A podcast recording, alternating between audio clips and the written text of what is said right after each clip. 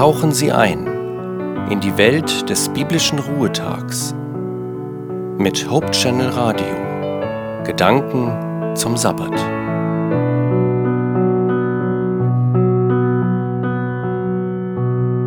Unser Leben ist voller Widersprüche. Jedenfalls, wenn der englische Schriftsteller und Pfarrer in der anglikanischen Kirche Lawrence Stern recht hat. Er hatte eine Wahrheit ganz gelassen ausgesprochen bzw. niedergeschrieben. Dieser Satz hat's in sich. Er meinte, nirgends strapaziert sich der Mensch mehr als bei der Jagd nach Erholung. Ich befürchte, Lawrence Stern hat recht. Erholung tut Not. Doch auf der Jagd nach Erholung geraten wir so in Stress, dass wir die Erholung vergessen können, und sie rückt in weite Ferne. Haben Sie Zeit für Erholung? Nein? Darf ich Sie fragen, warum nicht? Zeit haben wir jeden Tag alle gleich viel zur Verfügung.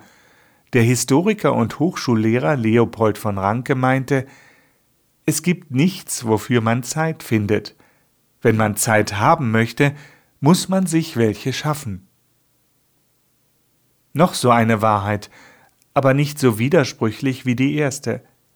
Ich weiß, wir haben alle gleich viel Zeit, 24 Stunden am Tag, 168 Stunden die Woche. Ein Tag, 24 Stunden davon, können etwas ganz Besonderes sein. Jedenfalls, wenn man auf den ersten Blättern der Bibel den Schöpfungsbericht liest. Der siebte Tag, der Sabbat, bekam einen besonderen Segen, weil auch Gott von seinen Werken ruhte. Gott wollte diesen Tag zusammen mit seinen Geschöpfen verbringen. Und wir, wir kämpfen mit unseren Widersprüchen und nutzen den Sabbat manchmal weniger zur Erholung selbst, vielleicht weniger zum Zusammensein mit Gott und unseren Nächsten, als vielmehr zur Jagd nach Erholung. Besondere Tage sind natürlich auch anfällig für Störungen. Wenn wir abgehetzt durch den Sabbat gehen, sehen wir den Wald vor lauter Bäumen nicht. Ich wünsche Ihnen jetzt, dass Sie genau die Zeit und Ruhe an diesem beginnenden Sabbat finden, die Sie brauchen und die Ihnen fehlt, um richtig erholt zu sein.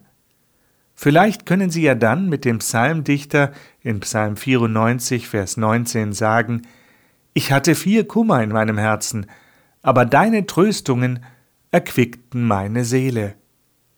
Das wünscht Ihnen Ihr Joachim Lippert.